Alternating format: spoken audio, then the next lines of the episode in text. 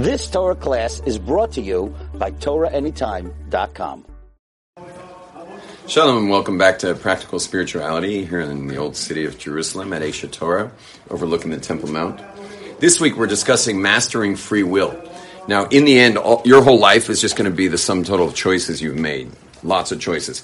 Big choices, little choices. You have macro life decisions, but you also have your daily micros that are happening throughout the day, you know, in, in great detail. I mean, literally, which step you're going to take walking through a crowd in the old city. Can be the difference between a twisted ankle or a, you know, a, or a, you know, a healthy, uh, arrival and the so there's like a lot of choices being made and you could say that all those choices you're going to make are going to have an equal sign at the end of your life and that's going to be you sitting there at the end of your life or maybe it's going to be you in a you on a stretcher and people crying and talking about you know your life and so those decisions that you make throughout your life will be will be making up what they'll be saying. So it's really important that you get some mastery over free will. There are five steps to mastering free will. We've already done most of them. We only have two left and uh, just gonna get these pen eraser here. The i'll make the list. Let's memorize it while we're at it just for fun. Uh, anyone remember it? Okay, I'll write it right here. It's um, so we're talking about free will and mastering free will, and we've got um, constant.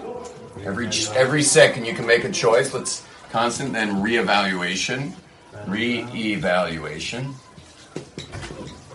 and then we got the battleground, and then the soul, And God. and then God. Okay, and these are the three levels. Let's try that together. Everybody, real loud. One, two, three. Constant reevaluation, battleground, soul, God. Keep going. Con- we're memorizing. Reevaluation, battleground, soul, God. Constant reevaluation, done it. Battleground, soul, God. Constant reevaluation, battleground, soul, God. Ladies, there's two spots right here for you if you'd like to grab them. Uh, constant, and you can put them next to each other if you really want. Just don't make a ton of noise doing it. Now,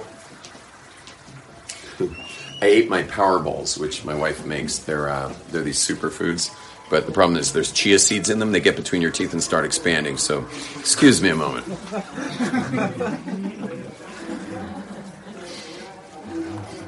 Got it. Okay. I can feel a few more in there, but we'll deal with them as they expand. Now, superfoods. Now, constant is that every second's a chance for a choice. So imagine, for example, you're in your hometown and some weird looking dude walked up to you and said, If you eat the red pill, you'll be in Rabbi Yom Tov Glazer's class in the old city of Jerusalem. And he, he's holding a red pill. And you take the red pill. And he gives you a little cup of water. And now, everybody close your eyes a second. You're taking the red pill, you're drinking the water, and on three, you're going to open your eyes. One, two, three, voila! Here we are. So you can choose to do that all the time, anytime. You can choose to just get present and be in the moment, choosing your reality, choosing your spouse, choosing your kids, choosing your parents, choosing your father, your mother's unsolicited advice. You can just know that she's all she's really trying to say is she loves you. Your father's unsolicited advice, all he's really trying to say is I love you. He just may have a different language in the way he expresses it. You choose your parents, you choose your siblings, you choose your spouse, you choose your life, you choose your occupation, you choose your your Judaism, you choose your life. Okay, that's number one. Number two, reevaluation is you got to be able to reevaluate your life. You're hardly a master of free will if you can't reevaluate things. So you got to reevaluate. I mentioned that I had a major marriage reevaluation last week, which really bumped up my marriage in a major way. Really, really powerful. Wow, huge shift in my marriage. And you know what I realized? I realized something amazing about women that I never knew before. And shall I share it with you? Yeah. Okay, this is something amazing that, and I don't know if this is every woman, but I think it might be, is that is that every woman starts her day at zero, and then builds up to who she is during the day. Men they're not much different, but they might have some remnants of yesterday's victories still kind of with them. You know, men also wake up like, you know, hitting the snooze button 20 times and like, you know, wish they didn't wake up. Like, but they, but men are, um, men do have some fumes of previous days, weeks. Like they can, they can count their blessings of, you know, whatever victories they made, can, they can wake up to them more or less. Whereas women, they may be able to do that a bit, but they kind of start at zero. And so as a husband, your job is to know that. Because, you know, like I had a famous, a famous joke. I, I work a lot with Hasidic people. And uh, I asked a Hasidic group, because they're very European and they're like post Holocaust. And so, you know, that, let's just say, like, they're not very expressive when it comes to love, okay? Besides, obviously, making kugel. Now, now I asked a group of 30 Hasidic men, I said, when's the last time any of you told your wife that you love her? So no one raised their hand. So I said, well, has anyone told their wife they loved her?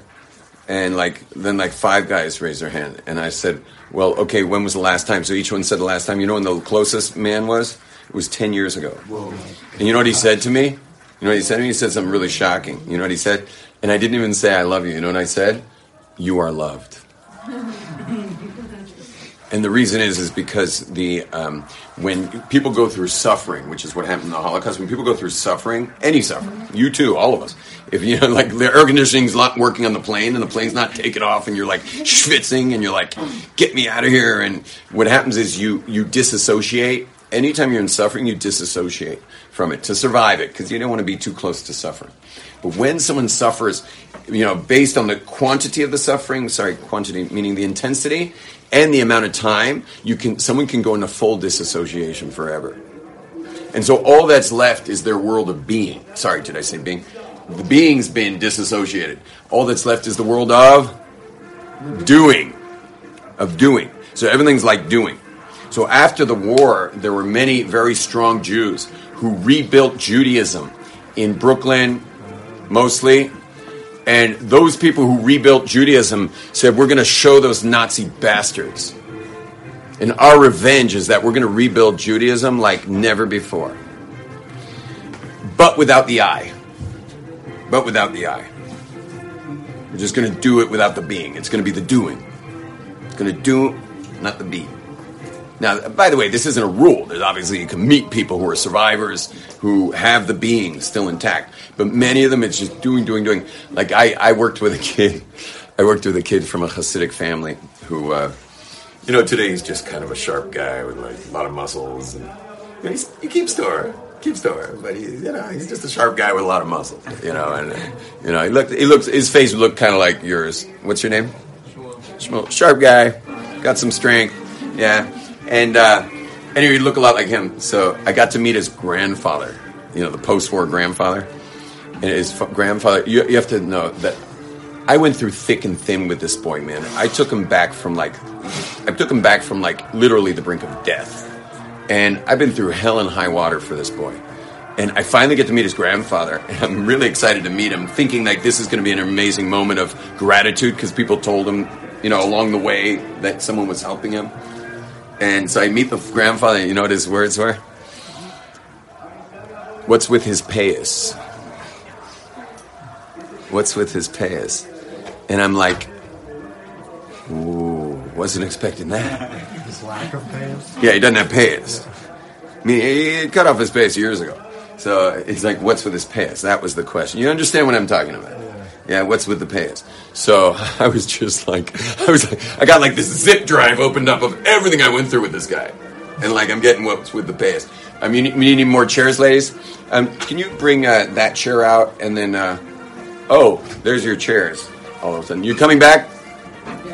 You guys are coming back? They can take your chairs? Right on. Anyway, so what's with the pants? So as a joke, I went back to it. I said, hey, I met your grandfather because it was the wedding of their family. So I said, "Hey, I met your grandfather." He's like, "Really? What did he say?" um, well, it's time for you to regrow your payas. He started cracking up. I mean, he's not going in pace. You know, it may be someday he will be, but anyways, we we had a good laugh and drank some uh, scotch.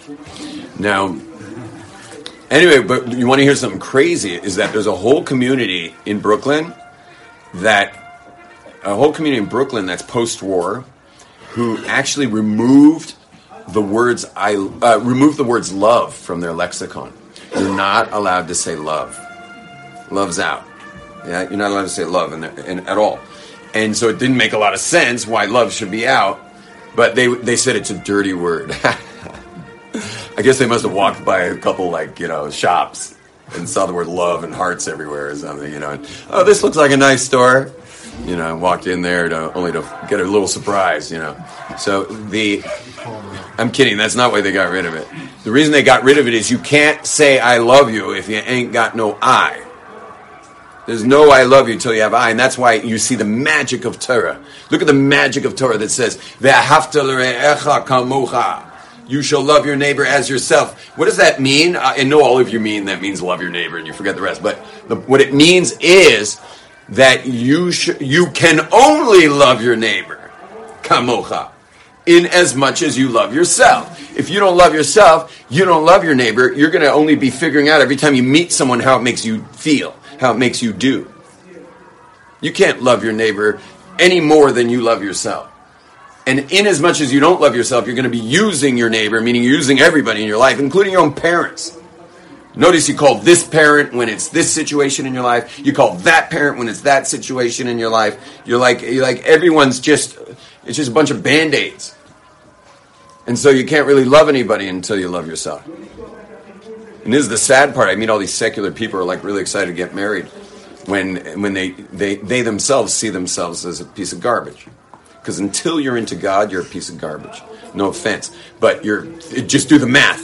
You're just the end of some protons, neutrons, electrons bumping into each other randomly that somehow came out with a, from a putrid drop, and an, and an egg became became your random self. That's gonna that's gonna rot someday in the earth.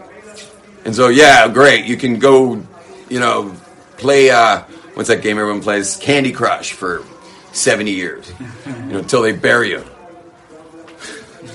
So until you're into God, there's no, there's no worth, there's no love within.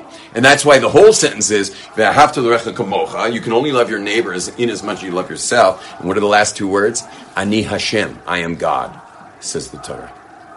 I'm God, meaning meaning I'm the one who made you, and that's why you're worth something. And if you get that you're worth something, that maybe you can actually start to have relationships out there besides what's good for you.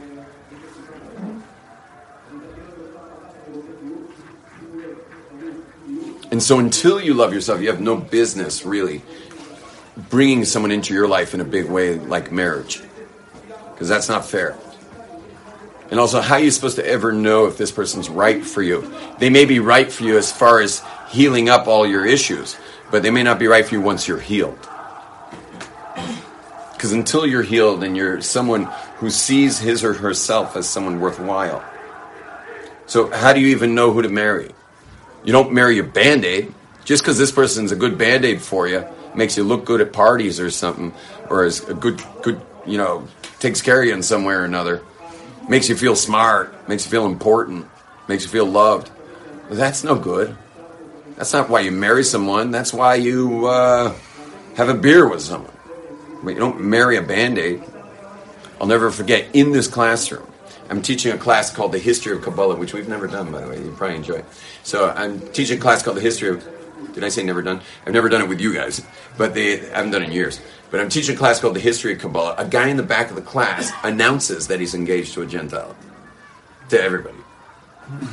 And I was like walking with my pen over here to like write, you know, the first Kabbalistic book. You know, my pen just kind of goes like, I'm like.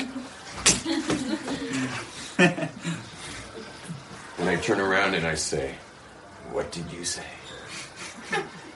And the guy's like, I'm engaged to a Gentile. And I said, So we're going to have to kill her? and he said, You'd have to kill me first. So you love her? With all my heart.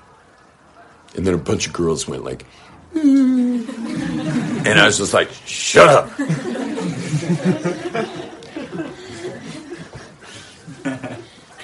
so tell me, what do you love about her? And the guy just like nails it. He's just got point after point after point. I mean, he just like point after point. He's like, he's like, uh, uh, uh, you know, it, it makes you feel important, makes him feel smart. Cooks for him. Uh, she's uh, know, proud of him. Whatever it was, it was a, it was a whole. I don't remember this. It was, it was long. It was like eight things of things, and uh, and then I said to the crowd, I said, "Should he marry her?" And, and like several of the people were like, "Yeah," and I'm like, "No." And then I take my pen, another color pen. You guys see the cat on the black one? Just disappeared. And I put the word me, makes me feel important, makes me feel smart, cooks for me, um, is proud of me, etc. Supports me, encourages me. Like it was a bunch of stuff. Guess what? Eight points, not one about her, not one. And I said to the crowd, Who does he love? And what did everyone say? Himself. Himself. And I said, No, he hates himself. He's, he's, his sense of self is like a 50 stitch wound. And this girl that he engaged to is like a butterfly band aid. How do butterfly band aids do with 50 stitch wounds? Not very good. And he's trying to marry a band aid. And then, uh, do you think for the next 45 minutes I taught about the history of Kabbalah? No. No, no, no. We spoke only about how we really feel about ourselves, which we're not going to do right now. Just because ain't nobody got time for that. At the end of the class, I was trying to leave with all the people.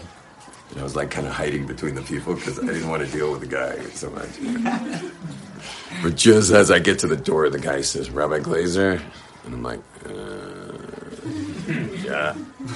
And he says, Can we speak? And I said, Yeah. And we had a meeting that afternoon. He cried and he got real. And he says, You're right. I'm engaged to my band aid. It's over. Oh,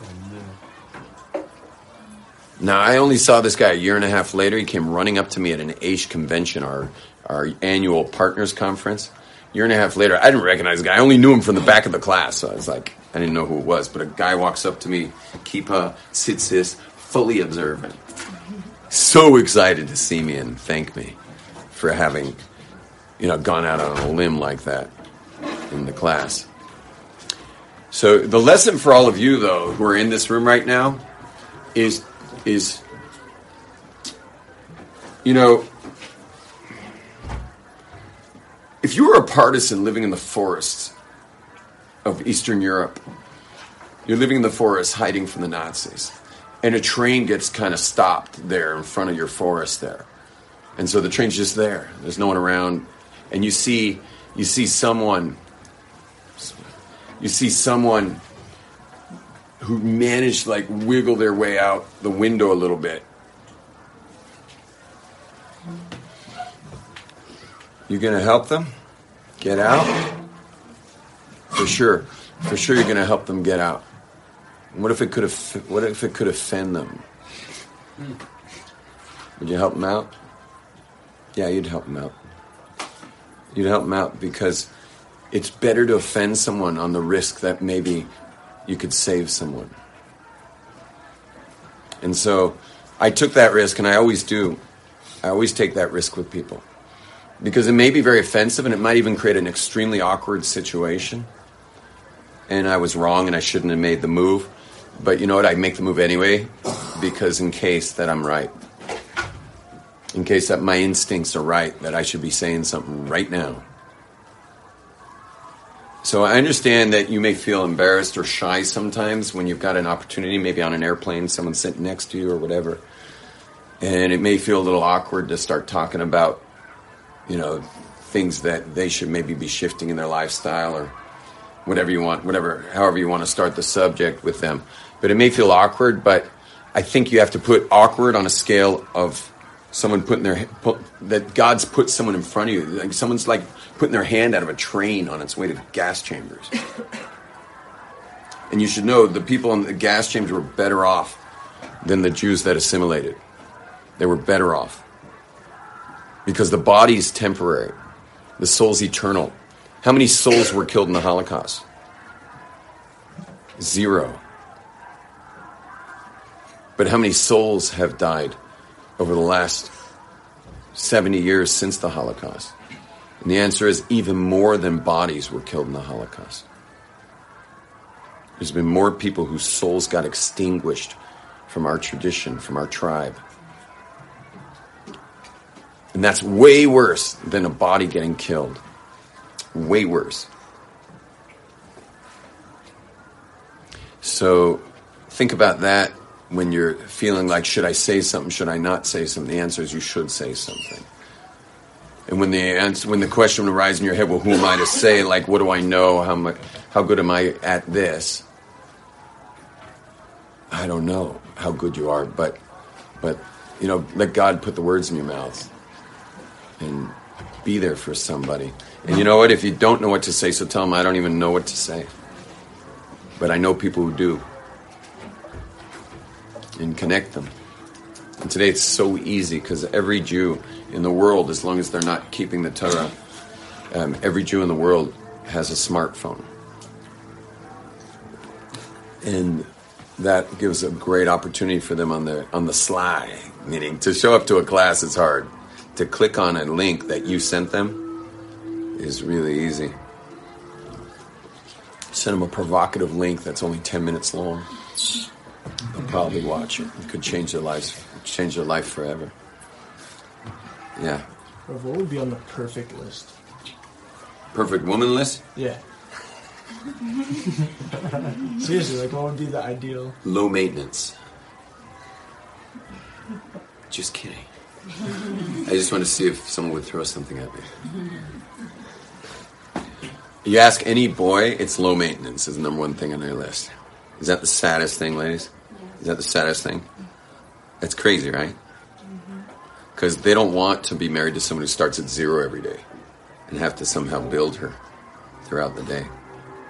You know, that all has been forgotten daily.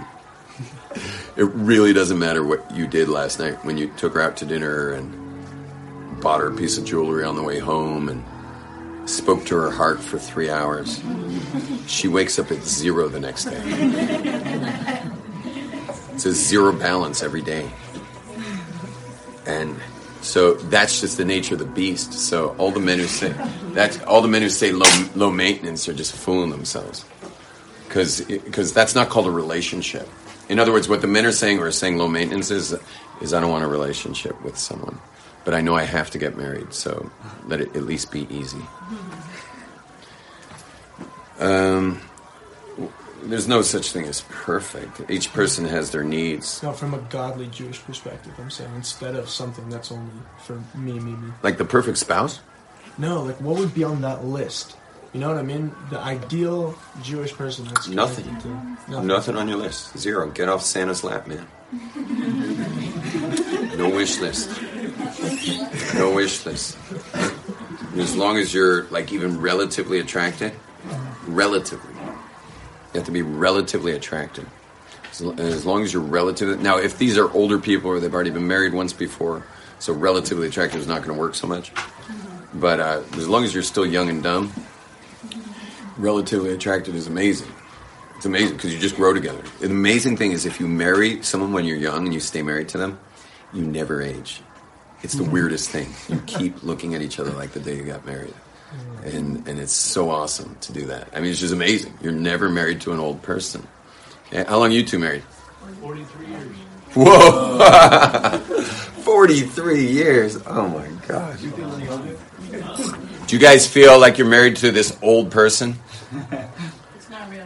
Except when I told him to get off his bike.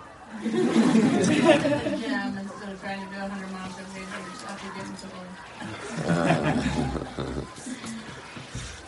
Uh-huh. But you, when you look in each other's eyes, you're, it's really like there's zero age there, and and that's like it's such a blessing to get married young like that. So so anyway, nothing on your wish list. I have a class online. Everyone should check it out. It's really some class. It's called Happy H A P P E Y because there's six steps. So I had an E to it. Happy usually has five letters, but this one has an E in it, and. uh it's called Happy. It's this um, six ways to find your soulmate, and it's really works quickly. So be careful. If you're not ready, don't use these six ways because it just kind of comes quick. And um, and then the the the one of those things is to is the oh the E that actual E is the word expectations and uh, and it means get rid of them, meaning get off Santa's lap with your hundred item wish list of the perfect comfort zone spouse, and you get rid of all that stuff. The only thing you're allowed to want is uh, the only thing you're allowed to want is uh, you're allowed up to three deal breakers. So, for example, let's say you're Persian.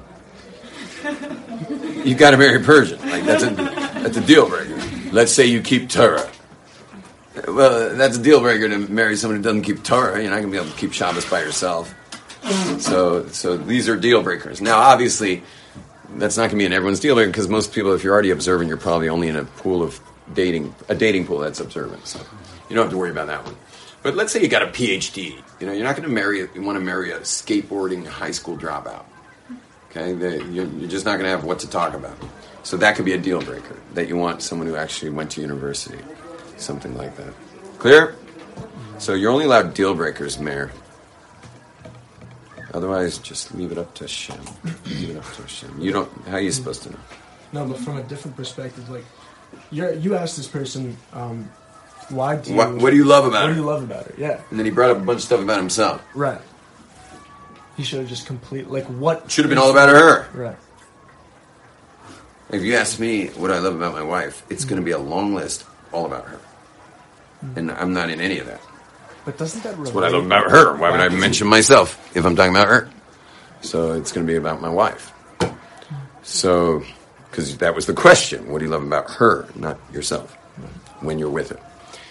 Okay, so reevaluation is you got to be able to reevaluate your life. Is, how do we get on that extremely long tangent there?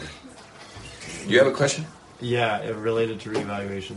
Yeah. You were talking about um, Jews from the Nazi camps coming back and then having like militant style Judaism without the I. They had the And- doing style Judaism without the being part, Right. So now you without see, the I. now we're seeing like grandkids and kids of that generation come down, and a lot of them are reevaluating. We had a kid of that generation in the back of the room a few minutes ago. Yeah. All right. He took off. Yeah. Yeah. Well, you know, like the Baal Tshuva movement is all like basically reevaluation. It's the fire alarm. They're just testing it unless we suddenly start smelling smoke. I hope they're not really planning for us to get out of here, are they? Are you sure they're testing it? What? Are you sure they're testing it? Well, I mean, you can ask the. You, you go ask the guard if there's a test. People don't move so quick for fires in Israel because uh, it's a, because everything's made of stone here, so it just doesn't quite burn like the rest of the countries. You, get to like you know make a latte, you know, on your way out. It's just everything's stone. I mean, this room has wood panels, I guess. But, like, they're probably about that thick, and on the other side of that is stone. So, and this is going to be right over the other side of this is stone, too. So, okay. Um, where were we? I'm just wondering regarding reevaluation in the current like swing of Baal Tshuva people coming back into Judaism and like away from back into like the connection of Judaism rather Oh, than the being part of Judaism, the connection, the Yeah, kavana, the, like, the, the wetness. Yeah, yeah, the intimacy, exactly. the connection. What about it? I don't. I'm just sort of that whole sort of You're not asking a question. Yeah, You're bringing it up. bringing it up. Yeah, exactly. Yeah, Baruch Hashem, there's like a Curious about there's like a global reevaluation going on here, Yeah, which is quite amazing. Okay, I'm just going to knock these out because I'm not going to talk about this stuff next week. So, battleground is the battle between your body and your soul. Okay, you got a little voice in your head says to do this, says to do that. Some of that stuff's godly, some of that stuff's more body oriented, like more back to reevaluation. immediate gratification. I finished it. You have to be able to reevaluate your life. Okay? If you can't reevaluate your life, you're not going to have much free will at anything. Okay? The, the battleground is between the body and the soul.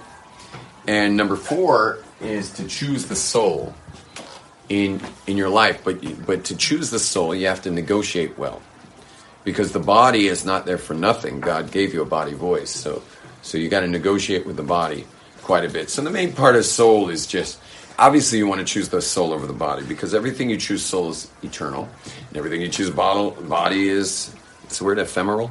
Is that the right word? I'm looking for a, like a fancier word. Ephemeral? I think so too. So, public speakers have to use fancy words, even though no one knows what in the world they're talking about. So, anyway, the, the soul is eternal, the body is ephemeral.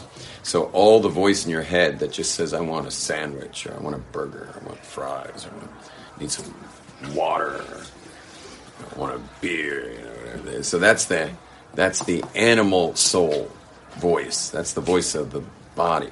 Now they're in battle. They're in a battle. Now, if you want to pretend you're not in a battle, like some people, I meet people like they, they're just sick and tired of, you know, their Jewish upbringing because like their whole life's just a battle. Because they're just they see secular people are clearly not in a battle. They're just not battling. They may have their own battles, but they're not battling the soul and the body. You understand? That's not their battle. And so there are kids who are raised observant whose parents never gave them proper hashkafa. So, so basically, it's just do's and don'ts and don'ts and do's.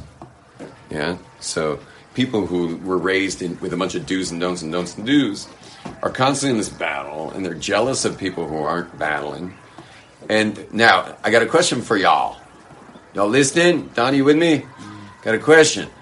What happens to someone on a battlefield, in the battleground, who wants to pretend he's not on a battleground. How does he do? Like a little army wartime battleground. Can you imagine, like, someone on the battleground said, you know what? Know, meanwhile, everyone's like in trenches and like trying to gain more ground and firing away from the trenches. And, and one guy says, you know what? I don't believe in this war. Yeah, what happens when you try to pretend you're not in a battleground? Yeah, well, you you you lose quickly. So, all the people who get sick and tired of the do's and don'ts of Judaism and jealous of secular people who don't care about that stuff, they're in a they're still in the battle. The battle didn't go away. It's just that they're losing the battle. Becoming secular just means you're losing the battle. It doesn't mean you're not in the battle. It just means you've decided to lose the battle. That's all. You're just giving up and losing the battle now. So we're always going to be in a battleground. You're never go- It's never going away. Choosing to be secular just means you're losing the battle. Choosing to be observant means you're you're in the battle. And it's crazy because because the point of it all, like the whole reason you were born was to connect to God. But you have a party that doesn't care about that. It's not interesting to it. Doesn't doesn't care at all. It's insane. It's like a crazy part of you. Now, in the secular world, when you want to pretend you're not on a battleground, so you actually pretend you're sane. Whereas when you are observant, you admit that you're insane. Think about it. Someone who's schizo like that is sane or crazy? Crazy. So if you know you're crazy, which means you're observant, an observant Jew knows he, that he or she is crazy. So if you know you're crazy, that you got a part of you that's just would throw everything away in one minute. A part of you that can make such big mistakes in a matter of one trip to Vegas. That you're crazy and you know you're crazy. And you want to know something amazing about knowing you're crazy? If you know you're crazy, you can do something about it. It's like if someone knows they have cancer, they now have a chance. But not knowing is real dangerous. So someone who knows they're crazy and that they got a part of them that just pulls them away from godliness, they have a chance. Someone who wants to pretend they're sane, who like walk around the streets of the cities of the world pretending like they got their stuff together. You know, businessmen in suits and and you know women getting their nails done or their whatever and jumping into their Lexus and everything's all buttoned up. Kids are learning Spanish with the nanny.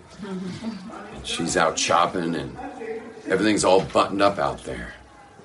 And they, so they're pretending to be sane and they have no idea what trouble they're in because don't forget the whole world's a holographic projection. None of this exists. This is all this is an illusion. We're inside a holographic projection here. And the whole point of the projection is just to have the battle between the soul and the body. And the way you, when the projection disappears, otherwise known as death, when the holographic projection disappears, meaning you die, so then all the choices you made for soul are eternal and you wear them like a garment. You literally, that's your clothing. Your clothing are the choices you made spiritually for the godly voice throughout your life. That is what you wear. Whereas all the body voice, all the body voice choices that you made, I mean, they basically get stripped off like an industrial potato peeler. You guys know what that is? Yeah, you ever wonder how like a yeshiva serves like potato kugel to 500 men? You imagine peeling those potatoes? So what they have is they have this giant cauldron full of spikes. It's lined with spikes, and and they have this machine that jiggles the potatoes, and and it just jiggles them and jiggles them, and eventually, I mean, I'm sure you lose quite a bit of potato, but there's no other way to make potato kugel for 500 people. So so they uh, anyway it jiggles around and it peels them off. So those people who make body decisions in their life are wearing that. They actually wear those choices to the next world. In other words, you enter the next world in soiled garments. And this is obviously someone who didn't do tshuva, because you have tshuva, and you could also get really lucky and die the day after Yom Kippur, which would be wonderful, obviously. You know, but you can't count on that. You know, you don't know what day you're going to die, and and so, and there's also a remnant if you didn't do real tshuva. There remains a remnant of things we do for the body voice. And then the potatoes go into the peeler, and all that stuff gets peeled off. And whatever soul choices you made, you get. You wear that as your garment in the vibrational reality of souls. Because when you go to the soul world, you're in a vibrational reality, which is really cool, by the way. It's quite amazing.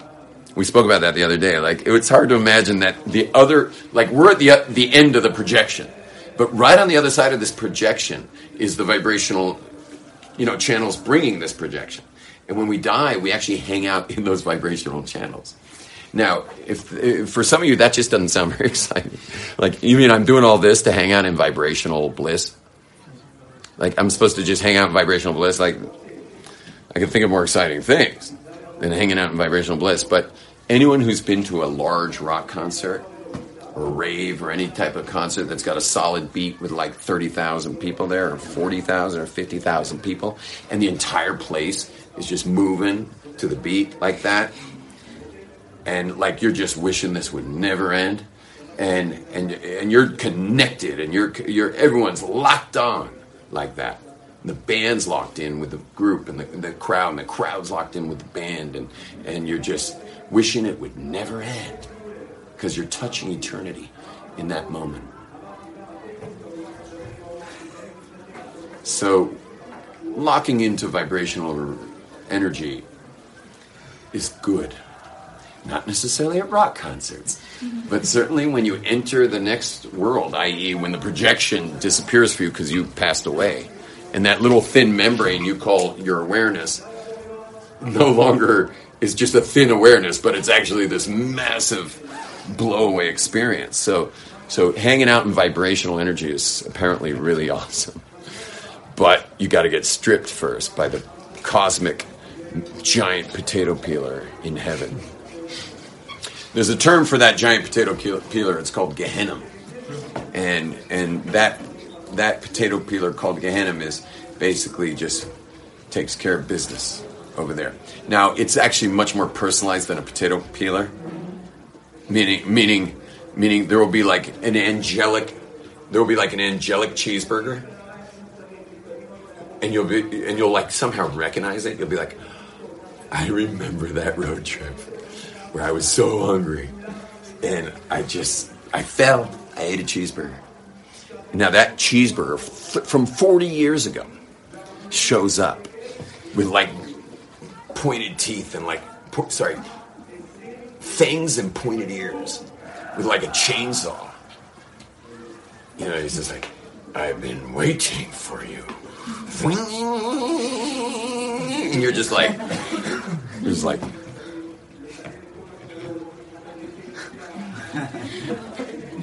I'm about to get reamed by a by a cheeseburger. But that's literally, literally, it's extremely custom made. Every body choice you make waits for you in this little trippy substrate that you got to get through to get to the soul world.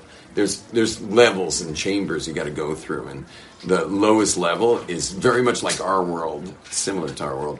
That one we're not talking about. We're talking about above. That's called the Kaf HaKela. That's that's where like suicidals go, and that's it's a punishment for. There's a special punishment for trying to leave the world before your life was over and that is you stay in the world. It looks exactly like this. You could even be in this classroom. You guys thought that chair was empty. You never know who's hanging around here right now.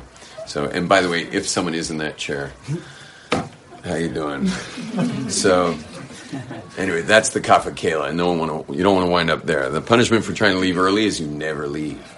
So all of us have to go through even the most painful suffering. We have to see it through and the um, and then the uh, the other. Uh, but this realm, the the is the realm called Gehenna. It's higher than that realm because because it's on the way out. It's on the way out. Shabbat, did you get to leave? They get to leave on Shabbat. Yeah, To where? they get to go up to up to the the vibrational energy world. Really? Yeah, they go to Yetzirah on Shabbat. And, and we want to hear a crazy thing that between sundown and three stars come out Saturday night, they have to come back down to Gehenna. And they, they come through a substrate of water. They're like shooting down this substrate of water, screaming. Like, "Wah!" and they're just like, like shooting through this substrate of water. And obviously they don't have bodies, so it's this is all going on in the consciousness. But they're shooting through this substrate of water until they like plop back to Gehenna for the next week until Shabbos. No one's in Gehenna on Shabbos. And the uh, and the Kaf HaKela, I don't know what happens to those people on Shabbos. Very good question. I have to ask a Kabbalist, which is tonight, um, by the Rebbe. Except I can't go to the Rebbe because I'm running a seminar this week. Go without me, man. They, they got buses. Everyone in the world takes buses to Beitar. You know, husbands, wives. Is in Beitar. Just go. Take a bus. Get off at a stop. Walk in there. Um. Anyway, but we have a custom. You ready for this? This is a crazy custom that at third meal between sundown and three stars, we don't drink clear fluids. I mean, we don't drink water or or Seven Up or you you just don't drink water at that time. So you'll see my wife sometimes. You know, we forgot to get drinks, or a bunch of people showed up and drank all our drinks on Friday night. Now it's third meal, and we don't have any drinks, so she'll come out with pitchers of like grape juice water. you know, it's water with a little touch of grape juice. You know, because I mean, you don't want some dead dude in your cup. You know. I have this crazy vision of like of like you know just one week blowing it off because like come on like that's a little weird you know like just give me the water. So I'm like holding my water and all of a sudden I, everyone just hears this right into my cup. I'm like dude.